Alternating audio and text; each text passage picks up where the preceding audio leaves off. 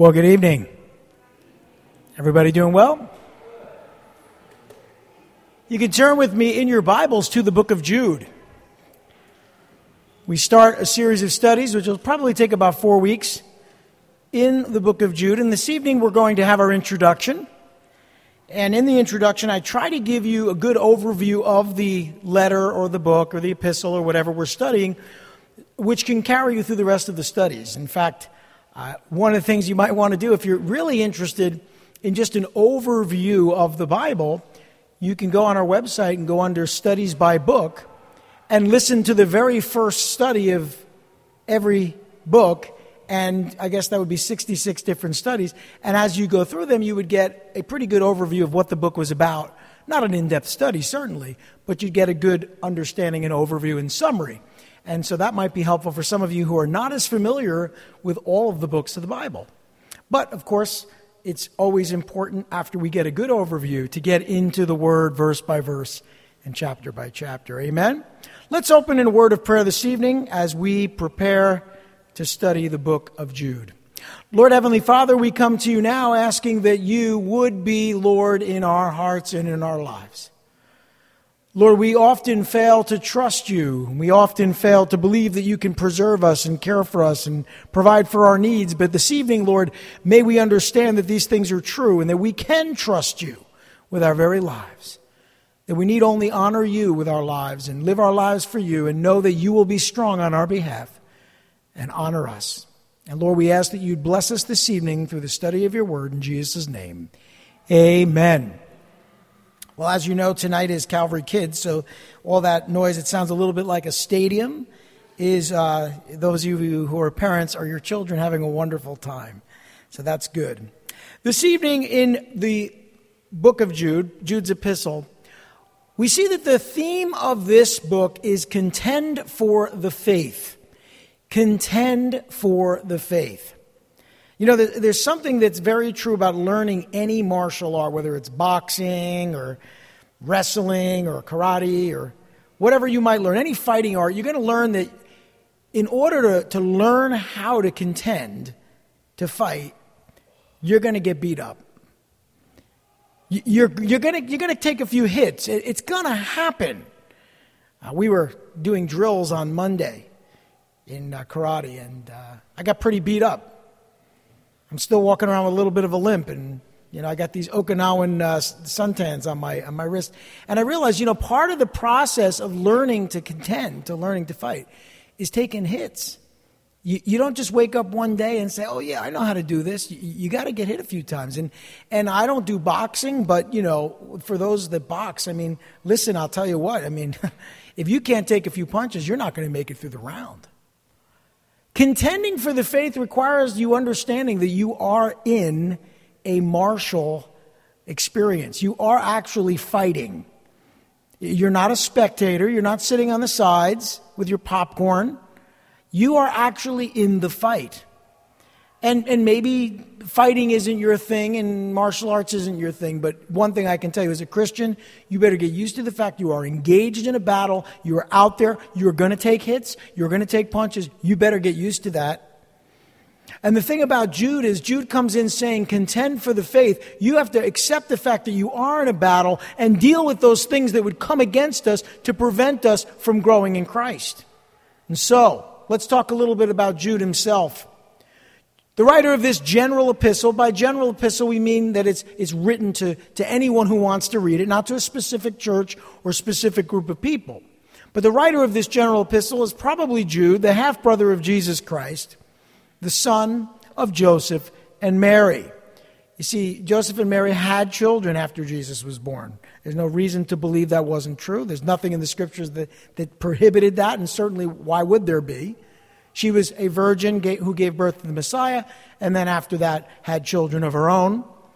And Jude, the brother of James, who wrote the book of James, the Lord's brother, is mentioned. Jude is mentioned and referred to several times within the Gospels. You may not be aware of that. He's even mentioned by name. First of all, when Jesus was preaching, and his preaching was unwelcome in his hometown of Nazareth, his brothers are mentioned in Matthew and Mark's gospel. When Jesus' mother and his brothers requested to speak with him in Matthew, Mark, and Luke, Jude was there. probably called Judas, not Jude, but Jude was there. And when Jesus traveled to Capernaum with his mother and his brothers and his disciples, recorded in John chapter 2, Jude was there. When Jesus' brothers were mocking him in his ministry prior to the Feast of Tabernacles in John chapter 7, Jude was there. Because Jude simply did not believe that his brother was the Messiah of Israel until after his resurrection. Neither did James. And Jude is referred to several times within the book of Acts and Paul's first epistle to the Corinthians as well. So he's no stranger to the New Testament. In fact, after Jesus' ascension, he's meant, he remained in Jerusalem with his mother and his brothers. We know that in Acts chapter 1. And he joined Jesus' disciples in constant prayer and was present during the election of Matthias, who was elected to replace Judas Iscariot. He was one of the 120 believers that received the Holy Spirit on the day of Pentecost in Acts chapter 2. And he was even referred to by Paul in his letter to the Corinthians in 1 Corinthians chapter 9 verses 3 through 6 when Paul was defending his rights as an apostle he mentioned the Lord's brothers referring at least to James and to Jude. So this is not a person we don't know anything about. Jude, the half brother if you will, of our Lord and a man who was used by God mightily as well in the early church. Now, Jude does not seem to consider himself one of the apostles within the early church. He does not consider himself an apostle. Others did. Others were referred to as apostles, but he did not consider himself one. In fact, as he opens the book, he doesn't call himself an apostle. And within the book, in verses 17 and 18, he refers to the apostles and doesn't include himself as one of them. So just because he was the Lord's brother didn't mean that he was called to be an apostle. Whereas James, we know, was, Jude was not. Now, as far as the date of this letter and the style and the subject of this letter, there is no way to definitely determine exactly when or from where this letter was written. We don't know that. But it was apparently written toward the end of the apostolic age, which is about the first hundred years of the church. And it was probably written between 75 and 80 AD. It was written while there were still some alive who had heard the apostles preach. And it may or may not have been written from Palestine after the destruction of Jerusalem in 70 AD, or specifically the temple in Jerusalem in 70 AD. So we were guessing that it was probably shortly after that, and, and probably after the time that James was put to death, but we, we don't know exactly when. Now, it was uh, a letter that was, again, with the theme of contending for the faith, a letter he didn't want to write, but he felt compelled to, to write. Now, I'm going to say this about contending. No one wants to have to fight. No one wants to have to fight. I mean, you have to be able to fight if you're attacked, right? But no one, I mean, would hope no one gets up in the morning and says, I really hope that on my way to my car in the parking lot, somebody tries to hit me over the head with a lead pipe. Nobody gets up and says, you know, I really hope so because I'd like to try out some of my moves in my kata, you know, on the way to work today and just like really put a hurt on somebody. No, nobody thinks that way. And those that study boxing or martial arts or any fighting art know you hope to never have to use it. In fact, you learn it so you never have to use it. And so if you ever do, it's going to be over very quickly. But having said that, understand that sometimes you have to fight. Sometimes you have no choice but to fight if you're attacked, or, or in the church, to, to, to use not a physical example, but to use the spiritual example. When you're attacked, when, when people come against your beliefs and the things you know to be true, you have to contend for the faith. You don't walk away from a fight like that. You can't. It doesn't have to become a physical altercation, and it shouldn't. But there has to be you standing up for what you know is true in the face of lies in the face of smears and attacks and persecution. And so you're going to see in a little bit, Jude didn't want to write this letter, but he had no choice. He had to. Jude explains that his reason for writing is to warn them about certain adversaries of the faith. You have adversaries in this world. We have adversaries. And, and he acknowledged that, and you can't pretend it's not true. It's not kumbaya. It's not why can't we all just get along. There is a very real war out there in the media, in our culture, against us. And the powers of darkness are using everything in their arsenal to try to silence us or cancel us or make us go away. When in the last 2,000 years has that ever worked?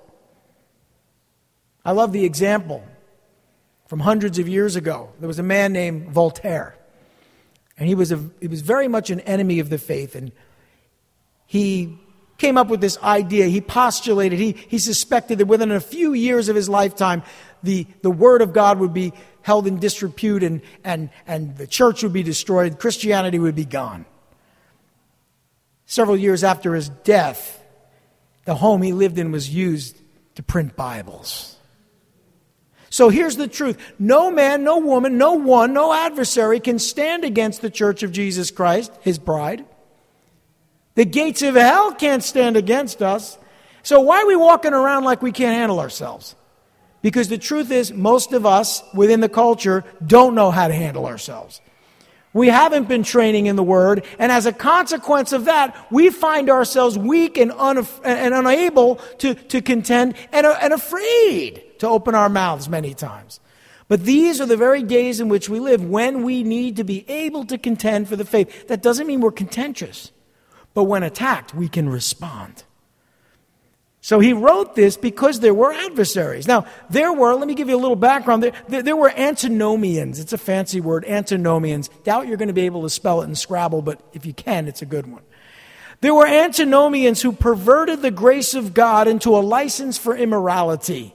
They were the anything goes. You know, the people that go to church, and while they're in church, they seem really spiritual. The minute they walk out the door, they live like they've lived their whole lives and like the rest of the world. They just live like they, they don't even know God. Even though they come to church, maybe they read their Bible, but their lives haven't been changed. The antinomians perverted the grace of God. They say, well, God's grace covers me, therefore I can do whatever I want, whatever I feel. And there are a lot of people who live that way. There were also Gnostics, who we talked about previously in John's letters. They denied the true nature of Jesus Christ, the Son of God. They didn't believe he was really, truly the Son of God. There were Gnostics who divided men into the spiritual elite and the spiritually ignorant. So if you were knowledgeable, if you knew stuff, they considered you spiritual. But if you were kind of a novice and you didn't know a whole lot, ah, you're just sort of ignorant. They didn't take you seriously. You know, one of the things that concerns me, uh, Pastor Sal and I were, were having dinner uh, as we were eating, right after we set up and, and right before we came in. And we were talking about, you know, how uh, it's really easy sometimes eh, to get into conversations and discussions about theology. It might surprise you to know that I spend little or no time on that subject. Because theology is the study of God. And the last time I checked, you're never going to understand or be able to comprehend God and who He is and how He thinks and what He does. In fact, He told Isaiah, My ways are above my, uh, your ways, my thoughts above your thoughts. So, as the heavens are above the earth. You can't bridge the gap from the earth to the heavens. What makes you think that you can figure out God? So, all schools of theology, and of course, as a pastor and as a Bible student over the last 35 years, I am familiar with all of these things. And you know what they all are? Man's idea to explain God. And they all come up short. They're somewhat interesting, but you can get lost in those things. Listen, I am not called to study God, I'm called to worship God. So theology doesn't really interest me. Does that surprise you? I'm not a theologian. I didn't go to school to study theology. I'm not interested in theology. I am interested in God and the study of His Word. And that's different. Theology isn't necessarily the study of His Word. It should be, but it oftentimes isn't. A lot of times it's the study of a lot of other things, but it's not the study of God's Word. So I encourage you, study God's Word, worship God there's going to be a great divide between what you can understand, possibly with your finite mind, and what you experience in Christ. Your experience of God will far outweigh your ability to understand God. And if you only believe what you can explain, you will miss out on an infinitesimal amount of who God is. And if you focus too much on what you can explain, you're always going to come up short in your experience with God. The Eastern mindset, by Eastern, I mean more of the Byzantines and more of the, the sort of uh, Middle Eastern way of thinking, is always to be in awe of God for the wonder of God. The Latin or the Western world is always trying to explain God. And there are very different experiences of God in the churches that were birthed in those cultures. But generally, if you take Jerusalem as the midpoint and you go east, most of those people in those cultures are perfectly satisfied to worship God in wonder and according to faith. But if you go west from Jerusalem to the European and Latin cultures in North America, you're going to find most of that culture must explain God in order to, to understand. And what they understand, they'll acknowledge, and what they can't, they won't. So I really think uh, this is probably most profound when it comes to art. Some of you guys like art. If you look at the religious art of the Western world versus the Eastern world, let's just take the Byzantine church and the Latin church. In the Byzantine church, the artwork of their, their sacred artwork was uh, called an icon. And it was a particular picture that was, or, or, or painting that was painted to inspire you to worship God. The, the painting itself, it wasn't so much about the artistic quality of the painting, some of the meanings of the painting, the, the depth of the painting, the things that were included in it, was designed to draw you in and create in, in you and within you a sense of wonder. The Western world, the art of the Western world, the Latin masters, the European masters, were always looking to try to, in a very detailed way, present the truth of God and His Word. So you'll have these fantastic frescoes and murals painting explicit detail. Very little wonder you wonder at the art, the art form, the technique. But the subject matter leaves little for interpretation because it's there. That's what you're seeing. This is the Last Supper. Sometimes there's a blending of the two. But that probably very accurately describes the difference between the Eastern and Western way of thinking as it relates to spiritual things. I started out very much a Western thinker where I like to pick things apart and try to explain them and understand them and compare the schools of thought. But I very rapidly, in my time of worship, became an Eastern thinker and would much rather wonder over one particular phrase of God's Word than memorize whole books of Scripture. And I've done both, and I'll tell you what, sometimes, most of the time, I get a whole lot more out of wonder than I do of memorization. And I do both. Memorization is great if you're going to meditate on it. But if you don't meditate on what you memorize, you're like a computer that just repeats back what you hear. Alexa, John 3:16. I mean, if Alexa can do that and you can do that, what does that mean? It doesn't mean much. But have you taken the time to really think about God's word? So the reason I share these things is because there's a lot of people, and it's a form of Gnosticism, who think that the the spiritually elite are those that have their degrees and, and you know, their understanding of theology, and they're the only ones that really know God. And yet, I'm sorry, but wasn't there a scripture that, some, that said something about God revealing himself to babes? Out of the mouth of babes, that God reveals himself to the poor and to the uneducated and to those that maybe don't know so much, right? I mean, who did Jesus spend time with? And it was the educated people that missed him. I'm not putting down education. I spent a lot of time educating myself in the Word and in many other things. But I'm going to tell you something education will not bring you to the wonder and the worship of who God is. It won't. So there were those Gnostics. And then there were these heretics and they were all heretics, but this group of heretics who denied and even insulted angels, they had no use for spiritual things. So when people talked about angelic beings or resurrected powers or whatever, when they talked about things like that, these guys dismissed it. They were very materialistic. They didn't really believe in those things. So Jude is going to deal with all of them. And over the next few weeks, we're going to break it down. But that's sort of an overview. You know, Jude also provides them with a detailed description of these enemies from Scripture and from other sources in the latter part of chapter 1. He goes to Scripture and other sources, and he describes these people in very poetic ways at times. And he reminds them, his audience, of the apostles' prediction that their faith would certainly be attacked. You know what perhaps the most surprising thing to me today is? That we within the church are surprised that we're being attacked. Like, We've been talking about this forever. One of the most frustrating things is a person who's taught the book of Revelation several times over the years, over the last 20, 30 years, uh, is you, you, know, you teach it and people listen to it and they study and they want to know exactly what's going to happen, and that's not why you study the book of Revelation.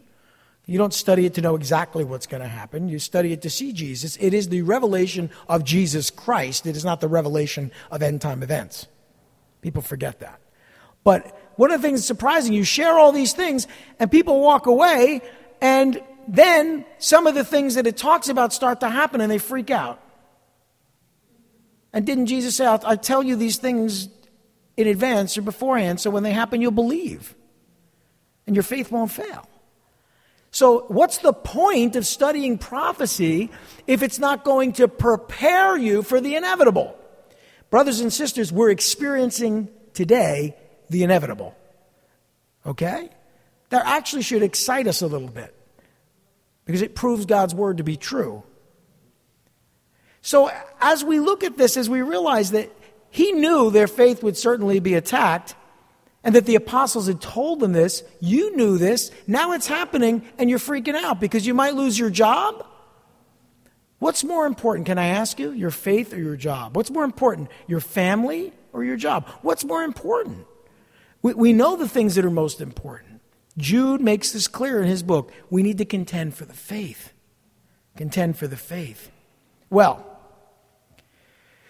he also encourages them to remain steadfast excuse me, steadfast in their faith and in God's love. Steadfast in their faith and God's love. So he's encouraging them to hang in there. He's encouraging them to be faithful, to be true, to contend and be victorious. And he challenges them to rescue, I like that word, rescue as many as they can from the coming apostasy. Do you know that's what we're doing here at Calvary Chapel? We're trying to rescue as many Christians from the coming apostasy within the church, and we're trying to rescue those in the world from the coming apostasy that's coming upon the whole world, the deception, the lie that we know will be promoted in the last days that Antichrist is God and Jesus isn't. We're hoping to be able to reach enough people in the culture and keep those within the church from being deceived that we can be effective in our world today with the preaching of the gospel and the teaching of God's word, and to encourage you along the way in God's word. So that's it. Remain steadfast in your faith and in God's love. That's, that's so important. And then also, he challenges them to rescue as many as they can. So we are out there, right, being true in our faith, but we're living out our faith so that we can reach those that either don't have faith or those whose faith is failing them. He also commends them to the power of God in language similar to Paul in Romans chapter 16. We'll see when we get to the last few verses. There's a, a closing, a doxology, an exalted praise, very much like what Paul closed the book of Romans with in chapter 16. And again, we'll go over it in detail. Now, one of the things that I think is very interesting and worth noting is that Jude, and there's only one chapter, but Jude 1 4 through 16, verses 4 through 16, is almost identical in language and subject with 2 Peter chapter 2 verses 1 through chapter 3 verse 3. That is, if you compare those sections of Scripture, they're, they're, they're virtually the same. They're, they're pretty much the same. And why is that? Well, one of them, that is Peter or Jude, one of them, and by the way, we studied 2 Peter uh, a couple of months ago, but one of them may have drawn uh, both their thoughts and their language from the other. Not surprising, especially if these were written years apart. Uh, it's also possible that they both availed themselves of the same documentary source. So maybe they both had this, the source of information and wrote from it. But more than likely, it's Jude who quoted from 2 Peter and not Peter who quoted Jude. If you look at the writing and when it was written, uh, we suppose it was written, and you look at what's written within the book of Jude. There are some reasons for that. One is this that Peter quotes only scriptural sources. Uh, Peter was a fisherman. He knew Scripture because Jesus had taught him Scripture. He wasn't well versed in a number of other writings, Jewish writings, apocryphal writings, whereas apparently Jude was. Jude quotes from the apocryphal writings like the book of Enoch and the Assumption of Moses in this letter, whereas Peter does not. Peter also predicts the coming of false teachers in 2 Peter chapter 2. He talks about that they would come, whereas Jude speaks of the same false teachers as having already arrived. So that's a key to kind of figuring out who wrote first, since the subject matter and the style is so similar. Uh, also, Peter predicts the coming of mockers and scoffers in the last days. And Jude speaks of these same mockers by quoting Peter's prediction. So I think it's pretty clear. Peter wrote his letter, and then Jude wrote his. In fact, Peter probably wrote between 64 and 67 AD, while Jude wrote, as I've said, between 75 and 80 AD. So that gives you sort of a, a panorama of the information surrounding this epistle. Uh, and by the way, that doxology that closes this book, now unto him who is able to keep you from falling, is a beautiful, beautiful doxology. Um, it's considered the finest in the New Testament. And when we get there, we'll break it down.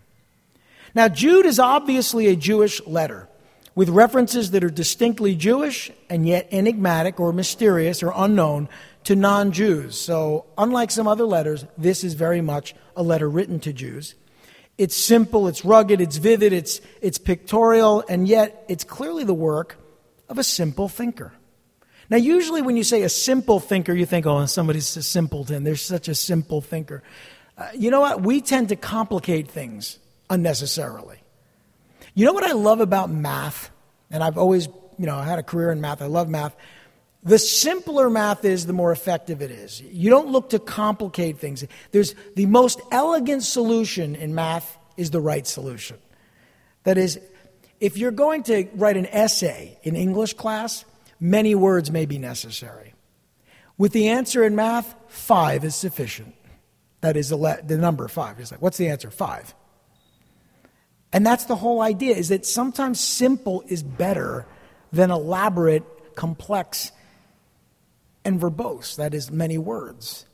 So I, I, think we need to get away from this thinking that the more you speak and the more you say and the more ideas you have means that you're smarter. Actually, I would say that the elegant solution is that you keep things to the point, concise, simple, to the point. And Jude does. Uh, the Greek that this letter is written in is also forceful and well within the capacity of an Aramaic Jew, but its writing style fits the biography of Jude, the brother of our Lord, extremely well, and so we don't really have any uh, concerns that this was written by someone else. Now, this brief letter of 25 verses is divided into four divisions. It has a greeting and that closing doxology, which I've mentioned.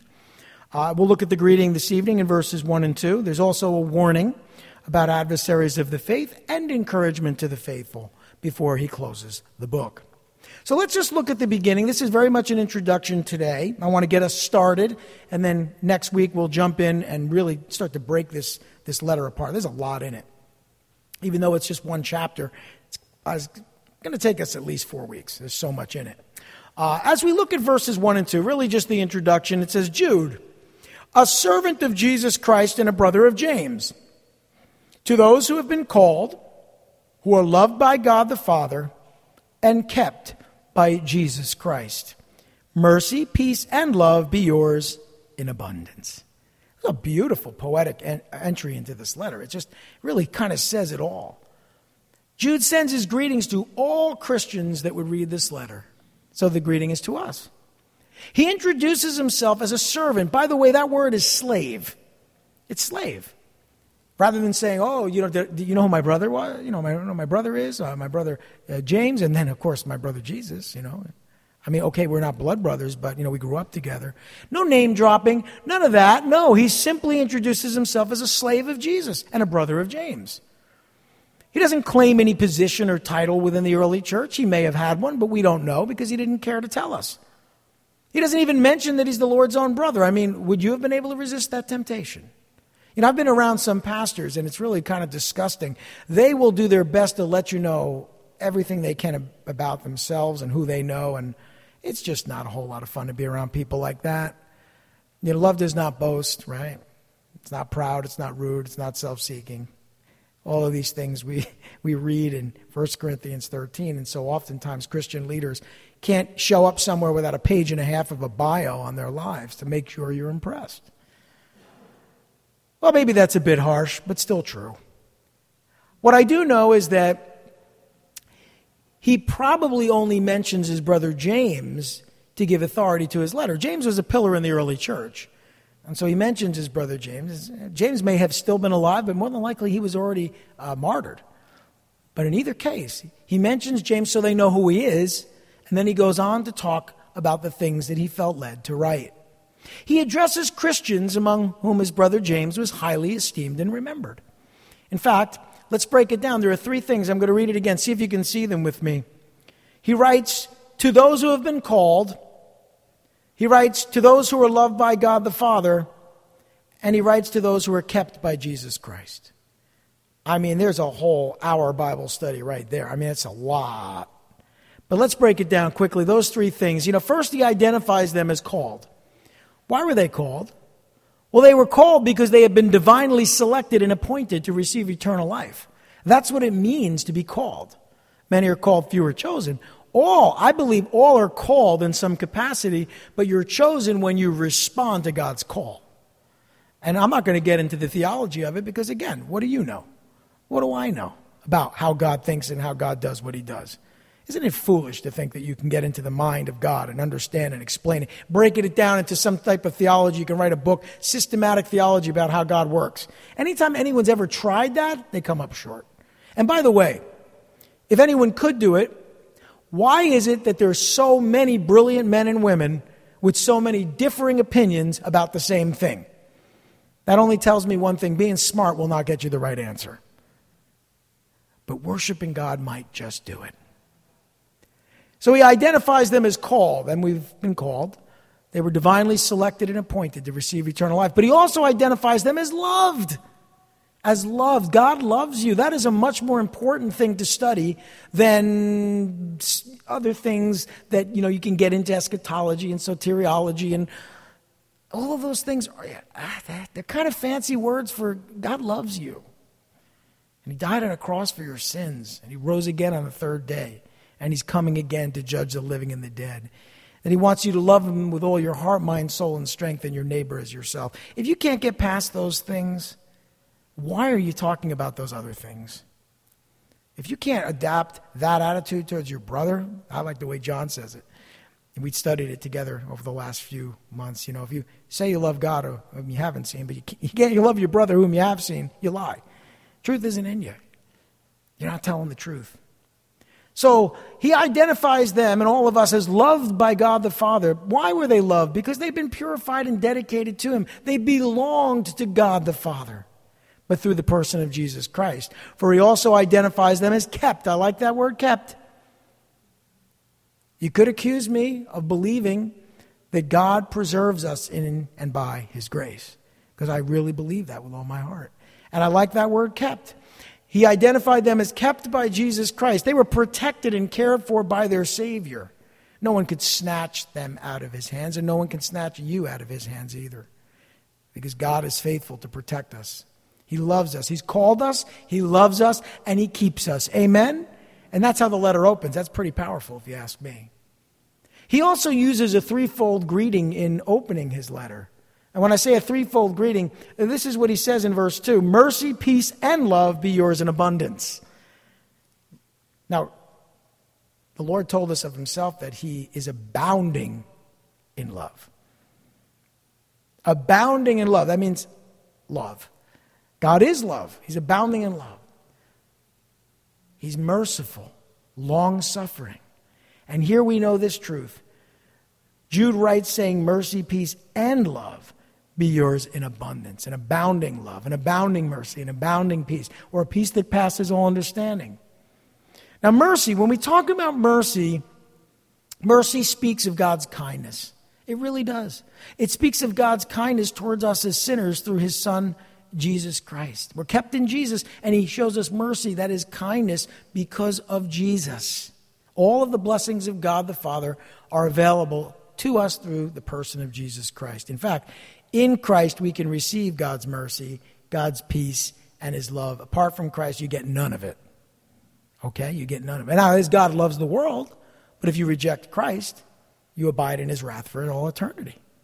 So it's really up to you. You have a choice to make. So mercy speaks of God's kindness toward us as sinners through his son, Jesus Christ. That's how we experience that kindness. But peace, peace. Peace speaks of the relationship that we have with God through his son, Jesus Christ. When we have a relationship, we're at peace. Have you ever been around someone you don't know very well? It's kind of awkward. Maybe like a first date.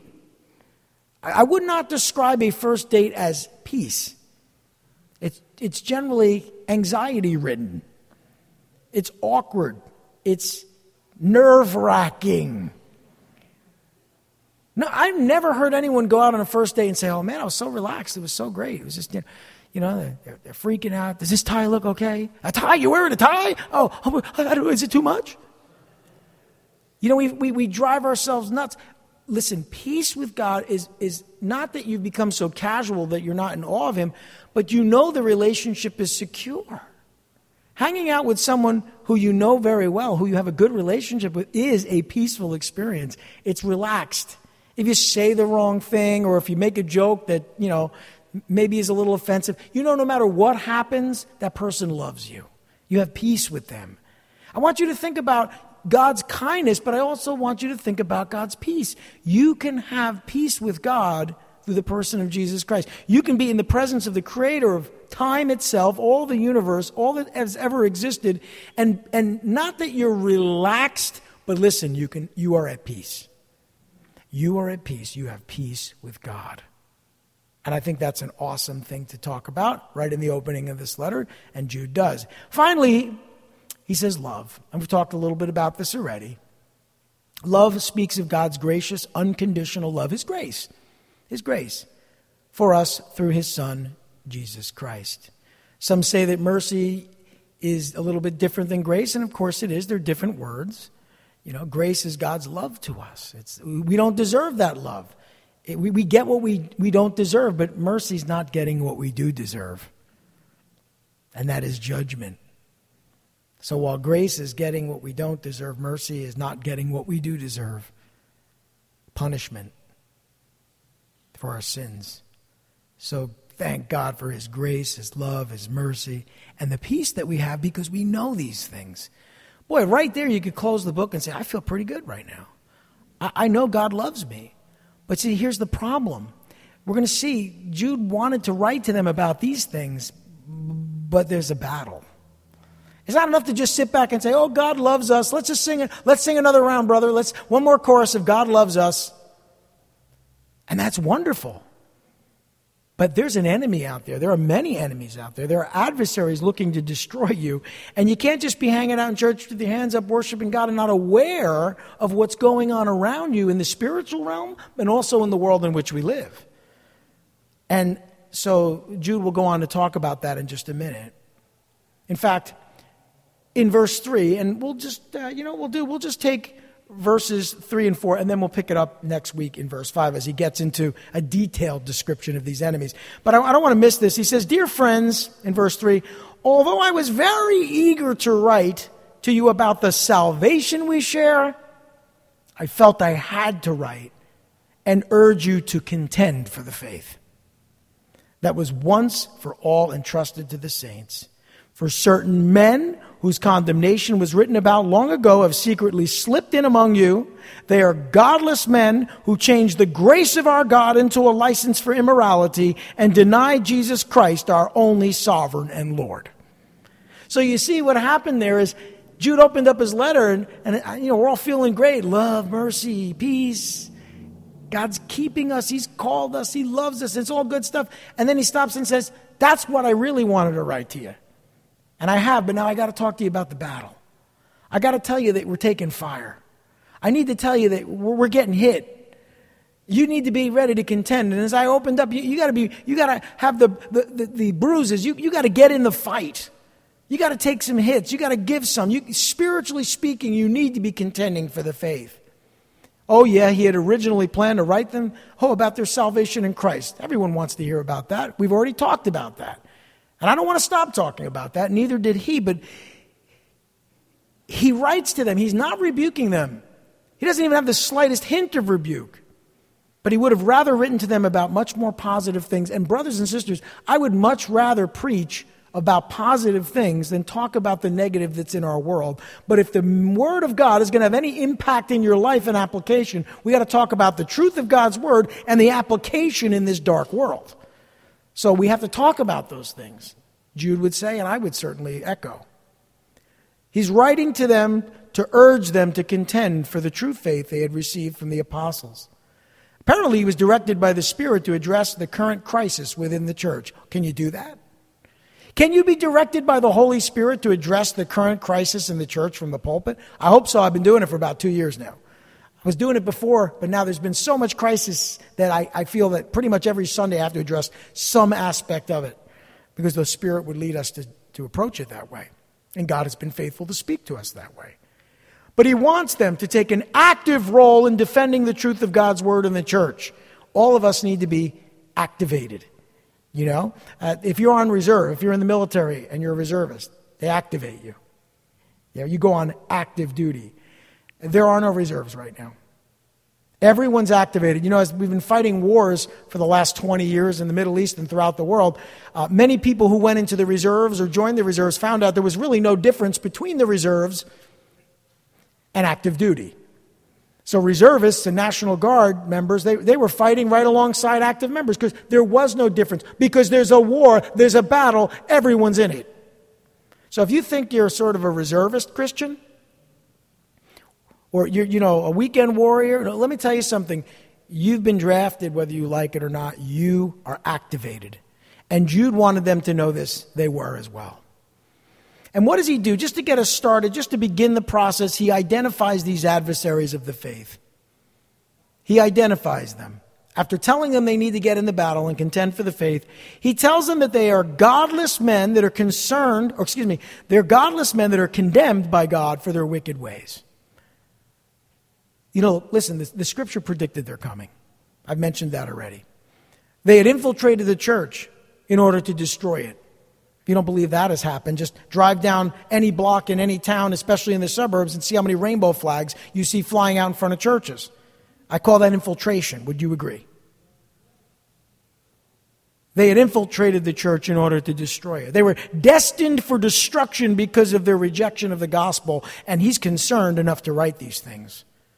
They were false teachers that taught heresies within the early church, and they haven't disappeared. They're still around today. They perverted the grace of God into a license for immorality, the fancy word antinomian Gnostics. We talked about them already. That is, oh, God loves us. God is love. God is love. God loves everybody. So let's celebrate your particular brand of sin. Let's celebrate your sexual sin. Let's celebrate, let, let's celebrate not only that you're gay, but that you're proud. And by the way, proud that's an even greater sin than being homosexual in the eyes of God, because pride is sin. So here we are, we're in a world where we celebrate all of these things. And of course, God loves sinners, but He doesn't love sin. Can I hear an amen? He hates sin. And here's the church celebrating sin. What in the world? We've been infiltrated. Get your gloves on. I almost brought my gloves. I, I have gloves, you know. I almost brought my gloves as a uh, object lesson here today, as a prop. Because, you know, you got to get them. You better get used to the fact that you're in a battle, you're in a war. And so these godless men that the scripture had predicted had infiltrated the church in order to destroy it, but they were destined for destruction. We're destined for eternal life. They're going to be destroyed because they reject the gospel. These false teachers, they taught heresies within the early church. Why aren't more pastors and leaders willing to expose these heresies? Why? Oh, you know, well, you know, we're not going to say anything. We don't want to offend anybody. Really? Jude didn't feel that way. He was willing to contend for the faith. They perverted the grace of God. They perverted it, as I said, into a license for immorality. They also denied the true nature of Jesus Christ, the Son of God. They were called Docetists, Gnostics. And they, they were the people, they just denied who God was. Think we see a little of that today? denying who God is, denying the truth of God's word, saying that God is love but that he's not truth, denying the nature of Jesus Christ, the Son of God, saying he's someone other than the Son of God, and declaring that Jesus is the one true God and only sovereign Lord, is what Jude does in the opening here to make it abundantly clear we contend for the faith. You know, one last thought as we close. Uh, when you're in a battle, especially ancient battles, but this happens today as well. Today we have high tech ways of identifying where our troops are. But in the ancient days, when they were fighting wars, they would have banners. And a banner would be in the air so that you knew where your men were. And you could round uh, you could go around that banner, and you could fight along your battle lines, and you knew exactly where you were supposed to be because of these banners. These banners are what kept everybody organized. Well, here's our banner. Our banner is that Jesus is the one true God and only sovereign Lord. And we gather around that truth and we take on any enemy that would seek to pervert that truth or use that truth in such a way as to tell a lie. And we contend for the faith because we know surely that this is not a playground. This is a battleground, and we are called to contend for the faith. Lord Heavenly Father, we thank you for your word. We now ask that you would be glorified as we continue to worship you and acknowledge you in our lives. Lord, we will not surrender any ground. We will not shrink away. We are going to stand firm and steadfast in this battle for what is true and what is right. Lord, help us to follow the very simple truths as we worship you in awe and wonder. And may we not get sidetracked or distracted from the basic preaching of your word and teaching of your word and the preaching of your gospel, that we might rescue people from this wicked world and wake up those who are asleep in the church. Lord, give us your grace, give us your mercy, give us your truth, and give us your strength and your courage, that we might honor you with our lives. We pray in Jesus' name. Amen.